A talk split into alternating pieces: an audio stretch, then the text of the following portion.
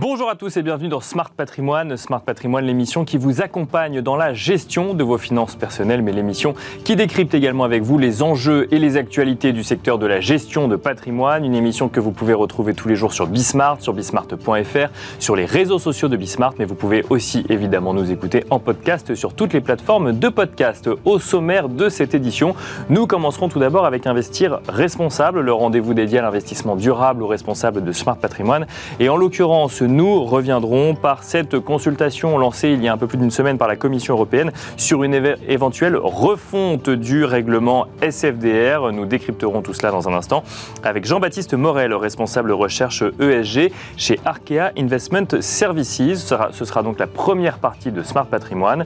Nous enchaînerons ensuite avec Enjeu Patrimoine, un enjeu patrimoine où nous reviendrons sur le certificat de l'influence responsable dans la finance. Un certificat donc mis en place par l'AMF mais aussi l'ARPP. Nous en parlerons avec Claire Castanet, directrice des relations avec les épargnants et de leur protection au sein de l'AMF, et avec Mohamed Mansouri, directeur délégué de l'ARPP, l'autorité de régulation professionnelle de la publicité. Et puis enfin, dans la troisième partie de Smart Patrimoine, dans l'œil du CGP, nous reviendrons avec Sébastien Delattre, associé chez Ambre Patrimoine, sur le financement d'opérations immobilières dites complexes. On se retrouve tout de suite sur le plateau de Smart Patrimoine.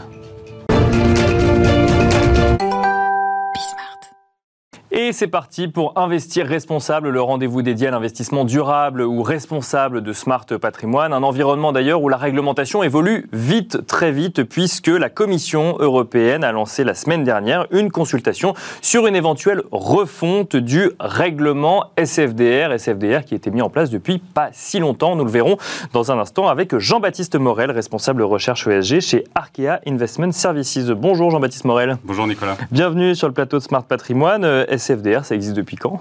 Alors SFDR, ça, la première mise en place, ça date de mars 2021, donc c'est assez récent.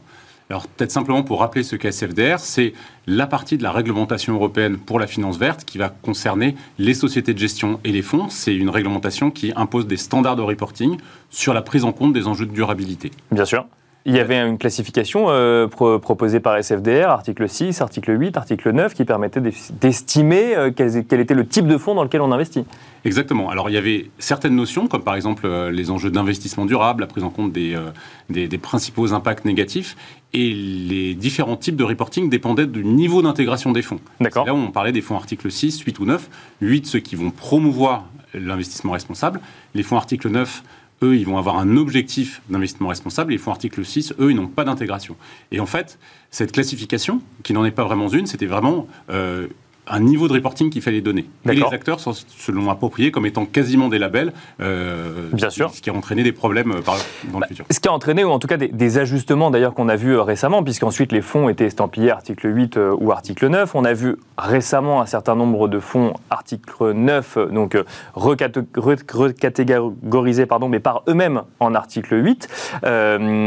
dans l'attente, entre guillemets, peut-être d'une réglementation un peu plus dure sur la vérification des réels d'un fonds article 9 ou article 8, pourquoi est-ce qu'aujourd'hui, alors même qu'on est, en train, on est en train de mettre en place la réglementation SFDR telle qu'on la connaît, la Commission européenne lance une nouvelle consultation pour peut-être remettre en cause cette réglementation?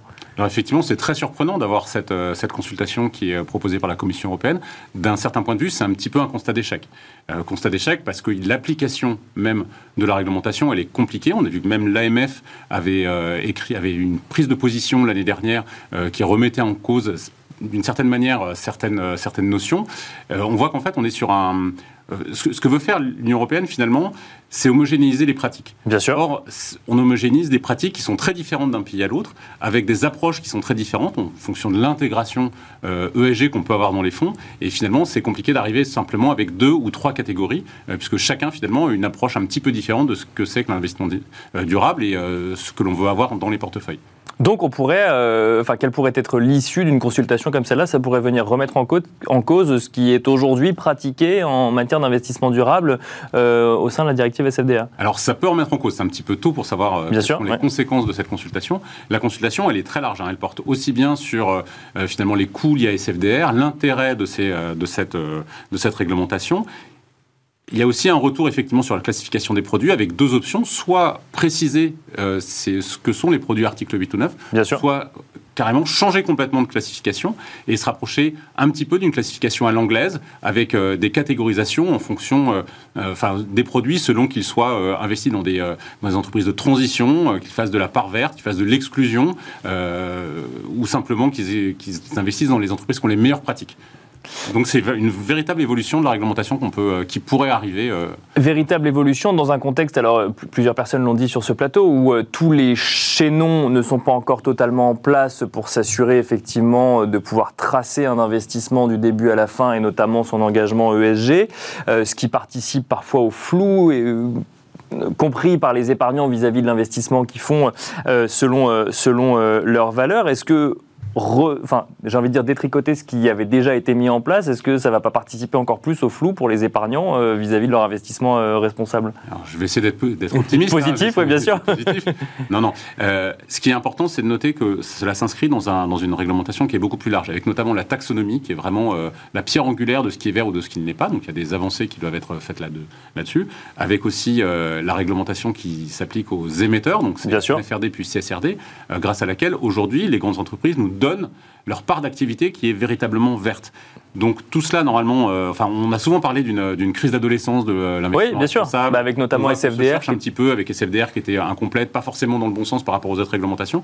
Donc finalement, peut-être qu'on aura des modifications, mais je dirais que ce qui est important, c'est que les choses continuent à avancer, qu'on continue à garder de la maturité, notamment en termes d'intégration ESG. Et puis, moi, mon vœu, c'est qu'on permette aussi aux, gérants d'actifs, bah, finalement, d'avoir des approches qui sont différentes, de ne pas rentrer dans, un, dans une sorte de gestion euh, monolithique où tout le monde fait la même chose, pour que finalement, chaque gérant puisse proposer des solutions d'intégration de ces enjeux de développement durable. Mais alors, ma question euh, extérieure est peut-être un peu critique, c'est n'aurait-il pas fallu attendre de voir, euh, une fois que CSRD était effectivement en vigueur, vigueur de voir comment fonctionne fonctionner toute la chaîne avant peut-être de remettre en cause un autre maillon qui était celui qui fonctionnait avec ses défauts, mais qui au moins avait été mis en place par les, acteurs financiers. Alors effectivement, ça aurait été logique d'attendre euh, la mise en place de, NFRD, puis CSRD, voilà, que les choses se, stabilisent un petit peu.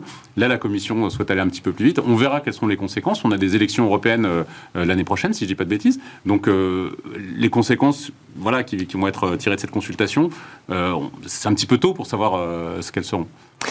Côté épargnant, pour le coup, est-ce que ça peut avoir des, conséquences, ce changement? Alors j'ai parlé du flou, mais ça, c'est, j'ai envie de dire, c'est une conséquence anticipée euh, aujourd'hui, mais est-ce qu'il y a d'autres conséquences qu'on peut, euh, qu'on peut anticiper pour les épargnants? Est-ce qu'au contraire, ça peut permettre euh, à terme d'avoir une stratégie plus aiguë en matière d'investissement durable?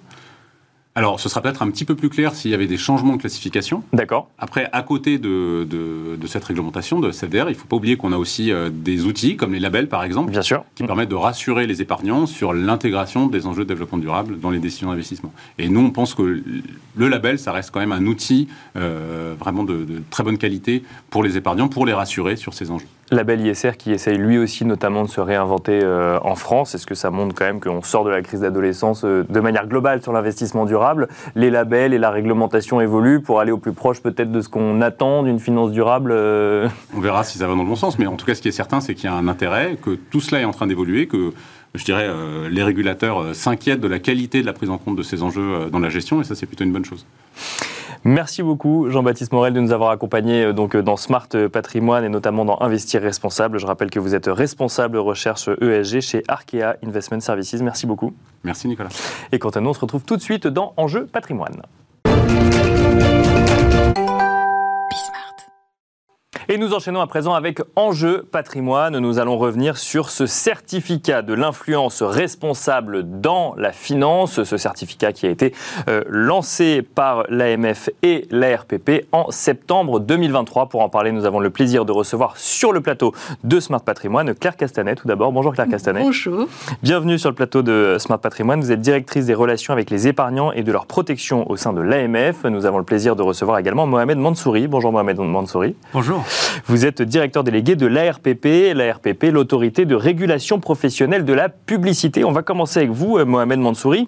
Je dis que ce certificat existe depuis septembre 2023. C'est à moitié vrai, à moitié faux, puisque le certificat de l'influence responsable qui concernait le métier d'influenceur, entre guillemets, ou l'activité d'influence sur les réseaux sociaux ou autres, existe depuis 2021, si je ne dis pas de bêtises. Absolument, il a été lancé donc, par l'ARP en septembre 2021.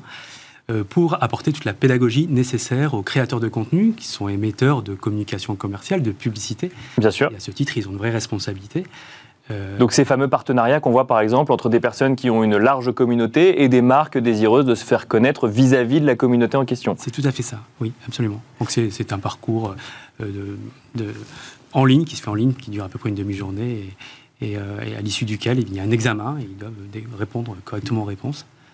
Voilà. Donc pour, finalement, pour apprendre à ces influenceurs ou influenceuses euh, les pratiques commerciales et comment rester dans la légalité vis-à-vis d'un certain nombre de pratiques commerciales. C'est ça, absolument. Donc le, parcours, c'est des règles transversales. On va prendre toutes les règles générales applicables à la publicité. Bien sûr. La lutte contre le greenwashing, la protection des mineurs, la lutte contre les stéréotypes sexistes et des règles plus sectorielles sur l'alcool, par exemple, la loi E20, euh, les produits cosmétiques, euh, les produits, les jeux d'argent, etc. Donc c'est un certificat à l'origine donc généraliste euh, et, voilà, donc ils sont, euh, il y a une approche qui est extrêmement, extrêmement illustrée par de nombreux exemples, les douzaines d'autres, les à faire et à ne pas faire. Et, ça, donc, c'est depuis euh, donc, septembre 2021. Ce qui est nouveau en septembre 2023, c'est euh, la sortie d'un certificat dédié au monde de la finance, un certificat de l'influence responsable dans la finance. Je continue avec vous, Mohamed Mansouri, et dans un instant, on posera la question à Claire Castanet. Pourquoi un certificat dédié au monde de la finance? Parce qu'il y avait plus de questionnements peut-être sur euh, les connaissances en matière de légalité des influenceurs et des influenceuses qui prenaient la parole sur ces sujets-là? Il y a indéniablement un objectif d'aider à la professionnalisation. Euh, du secteur et aussi de protection des épargnants. Bien sûr. Et c'est la raison pour laquelle on a, on, a une convention de partenariat historique avec l'AMF. Depuis 2011, on travaille ensemble.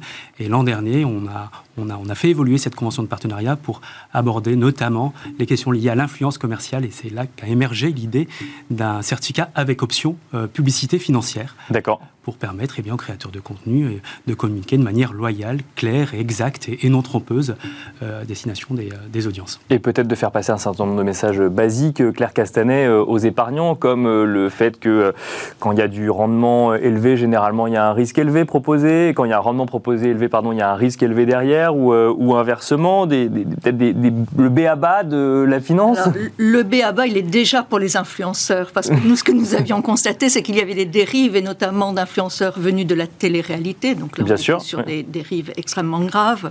Et puis aussi euh, un manque de professionnalisme de la part de certains influenceurs qui se dans ce secteur financier sans avoir conscience qu'on est sur un secteur qui est extrêmement protégé et pour de bonnes raisons. Parce que s'il est protégé, c'est qu'on c'est l'argent des personnes, ce sont leurs projets d'avenir. Et à partir de là, il faut avoir une connaissance des produits, il faut avoir une connaissance des règles, effectivement, sur la communication équilibrée, sur les risques. Il faut avoir connaissance aussi des, publicités qui sont interdites, parce que c'est de la publicité. Mm. Et tout cela, ça manquait quand même cruellement. Et c'est pour ça que dans le cadre de notre partenariat, nous avons souhaité apporter la matière pour ce module spécifique sur les produits financiers euh, qui fait partie de ce certificat maintenant euh, produit financier qui appartient à l'ARP et qui est géré par l'ARP. Dans un premier temps, pour éduquer les influenceurs et les influenceuses qui connaissaient peut-être pas forcément toutes les règles à avoir en tête quand on prend la parole sur des, j'allais dire, conseils en investissement, ou en tout cas quand on prend la parole sur le sujet investissement pour euh, les épargnants Tout à fait. Euh, tout d'abord, euh, se renseigner sur le prestataire, sur l'annonceur. Bien sûr. Parce que bien évidemment, s'il est interdit, s'il n'est pas autorisé, il ne faut absolument pas aller sur ce terrain-là. Parce que pour le coup, l'influenceur ou l'influenceuse pourrait être ensuite attaqué sur le site. Tout à fait. Et la loi, la nouvelle loi, le prévoit d'ailleurs. Hein, bien sur sûr. Des offres non autorisées, donc illicites. Euh, ensuite, bien évidemment, euh, ne parler que des avantages de tel ou tel produit sans exprimer les risques, les inconvénients, bien évidemment, c'est trompeur, c'est faux, surtout pour les produits les plus risqués. On voit beaucoup de produits risqués qui sont mis en avant euh, dans le domaine de l'influence. Donc, c'est faux, c'est trompeur, et puis c'est passible de sanctions également. Donc, il faut rester sur cette information claire, exacte, non trompeuse, à destination des internautes qui eux-mêmes feront leur choix. Bien sûr. Mais euh, professionnaliser à la racine les influenceurs nous paraissait être un très bon moyen pour aider ce marché à se structurer et finalement à mûrir. C'est-à-dire, si je continue avec vous, Claire Cassanet, c'est... L'idée derrière, c'est de se dire, les influenceurs sont là, cette profession est là, et elle ne va pas disparaître demain. Il y a du, conseils déguisés ou de l'avis proposé par un certain nombre d'influenceurs ou d'influenceuses aujourd'hui sur Internet, des partenariats rémunérés avec euh, des entreprises d'investissement euh, qui parfois peuvent flirter avec la légalité pour certaines d'entre elles. Euh, il faut accepter ce nouveau contexte et organiser, aider à structurer. C'est ça qu'il faut faire. Alors, un point quand même, s'il y a du conseil, là, on change complètement de domaine. Bien et sûr. là, il faut avoir une autorisation pour faire du conseil. Complètement. Et c'est bien de le rappeler, effectivement. Je pense que c'est la base, mais c'est ce qui est appris et enseigné notamment lors du certificat. Euh, ensuite, si on fait de la publicité, c'est autre chose, ouais. de la promotion, là aussi, il y a des règles, il y a des interdictions. Et ces règles, elles sont dans le code de la consommation, elles sont dans le code monétaire et financier. Et l'avantage de la loi influenceur, c'est que ça permet de regrouper tout cela, de le structurer et de faire prendre conscience aux influenceurs qu'ils sont dans un monde qui est régulé, qui est normé et pour de bonnes raisons.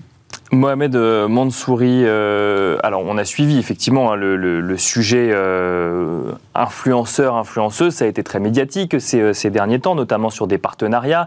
Ce qui a été mis le plus souvent en avant, c'était des partenariats illégaux où, il y avait de l'arnaque à la clé. Il n'y a pas que ça, il y a aussi des partenariats où parfois on oublie effectivement de donner un certain nombre d'informations et des partenariats qui se passent très bien, précisons-le aussi, avec des gens très sérieux sur le sujet. Comment faire pour entre guillemets, passer euh, un certificat, passer un diplôme, euh, étudier un petit peu le sujet du euh, droit de la consommation ou autre, ça prend du temps, alors que quand on a une grosse communauté, ça pouvait être de l'argent facile de faire un partenariat avec une entreprise. Comment est-ce qu'on motive ces influenceurs à se professionnaliser sur le sujet? Alors c'est vraiment l'affaire de toute la chaîne de valeur.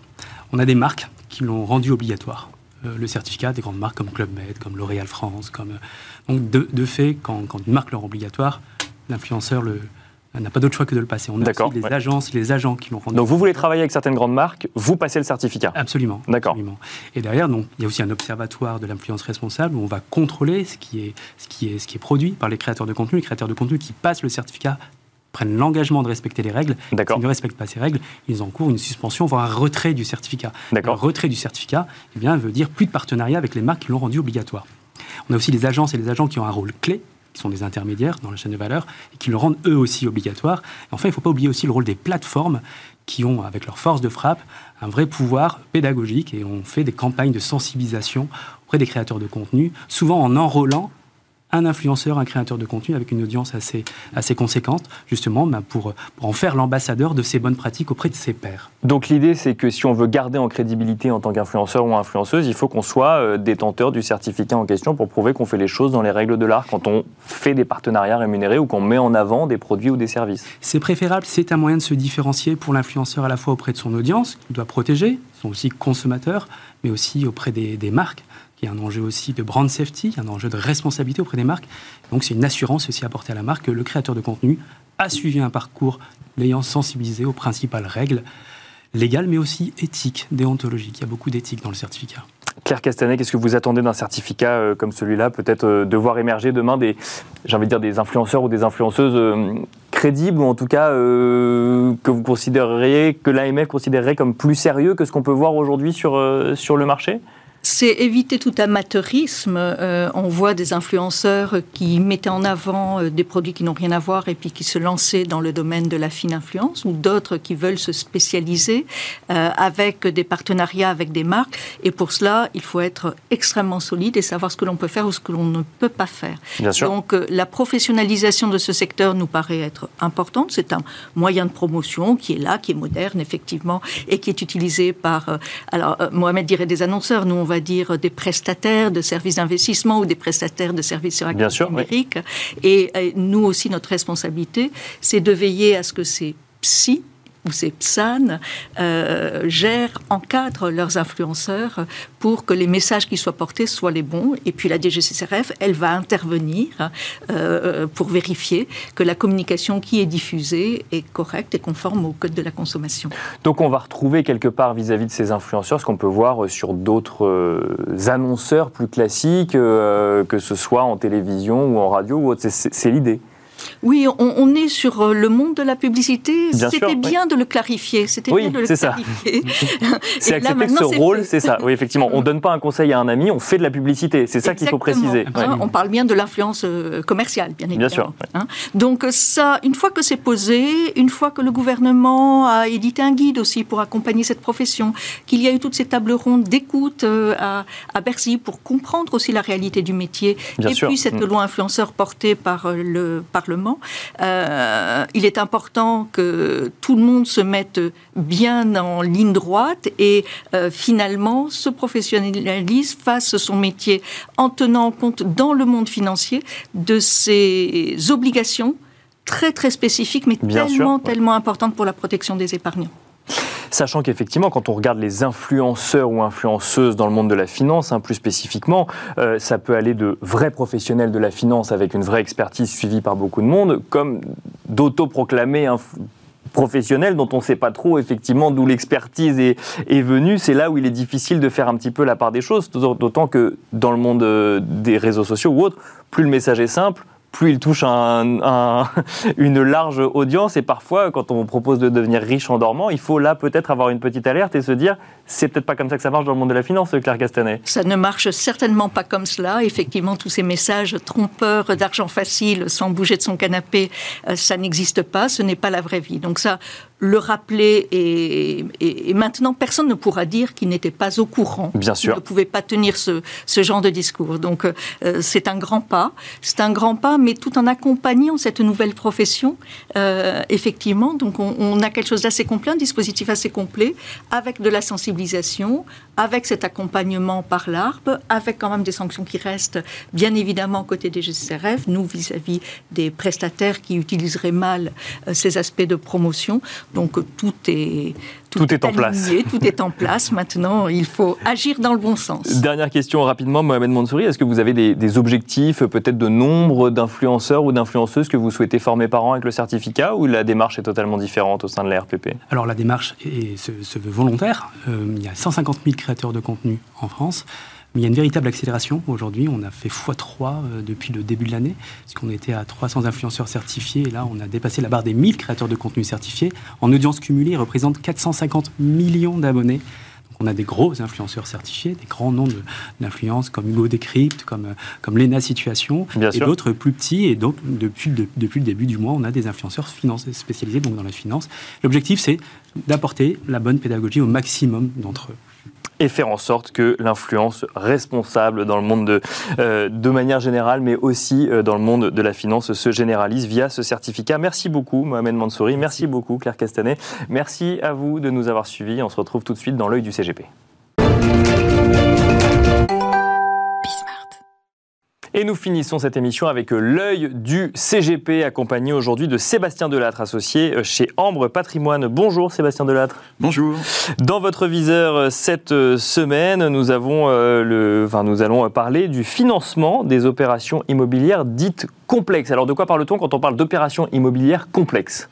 Alors, il n'y a pas de définition exacte de l'opération complexe, mais pour faire simple, on pourrait dire que c'est toutes les opérations qui ne vont pas rentrer dans le logiciel de la banque, dans les cases standards. D'accord. Donc, toute opération différente. On va pouvoir trouver des opérations où la complexité va venir par rapport au mode de détention. Donc, euh, on ne va pas le détenir en direct ou via une SCI, mais plutôt par un véhicule patrimonial qui lui-même sera détenu par une société holding. Ça peut être la localisation de l'opération qui peut poser difficulté. Actuellement, j'ai un dossier qui est situé euh, en Corse mhm. et euh, la Corse est très difficile à obtenir des, financements. Euh, ça peut être l'objet en lui-même qui peut poser des difficultés parce qu'il va être à moitié professionnel, à moitié patrimonial, Bien sûr. un mixte entre les deux sur le même bien ou sur un bâtiment entier qui est acheté. Et tout ça pose des difficultés puisqu'on a des banques spécialisées sur la partie pro, sur la partie particulier, et quand on a un mix des deux, bah, on peut se retrouver avec des difficultés pour, euh, pour financer tout ça. Donc quand on sort du schéma classique de l'acquisition immobilière, on rentre dans ce qu'on peut appeler une acquisition, euh, une opération complexe. Est-ce qu'une un montage de SCI pour l'acquisition d'un bien, euh, là, on, ça rentre dans l'opération complexe ou ça reste relativement cadré quand même aujourd'hui? Ça reste relativement cadré. D'accord. Dans, dans, votre agence, on pourra trouver des solutions de, de financement pour ce, pour ce type de montage. Alors, quand on va sur des opérations plus dites complexes, comme, comme vous l'avez dit, et quelles sont les, solutions qui peuvent exister? Est-ce que déjà on se fait systématiquement accompagner d'un CGP, par exemple, pour, euh, pour des, des opérations immobilières complexes? Pas obligatoirement un CGP, ça peut être un courtier spécialisé sur les, sur les financements immobiliers, notamment sur cette, sur cette partie complexe. On peut quand même trouver des solutions dans sa banque. Ça ne sera pas forcément à l'agence directement, mais souvent la banque va proposer les services d'une banque privée ou d'un conseiller professionnel qui, au moins sur les opérations complexes, entre guillemets les plus simples, euh, vont réussir à trouver des, des solutions de financement en interne. Après, sur les opérations complexes et les plus difficiles, on passera sur d'autres méthodes de financement. Euh, par exemple, on aura des solutions avec du crédit bail, Bien en sûr. faisant appel à des banques euh, spécialisées, hein, pas forcément françaises, parfois étrangères, des banques européennes euh, type allemande ou belge, qui ont une appétence hypothécaire plus importante que la plupart des sociétés françaises qui les ont un petit peu abandonnées, ou des solutions plus atypiques qu'on peut avoir, comme euh, des prêts privés hypothécaires ou du portage immobilier.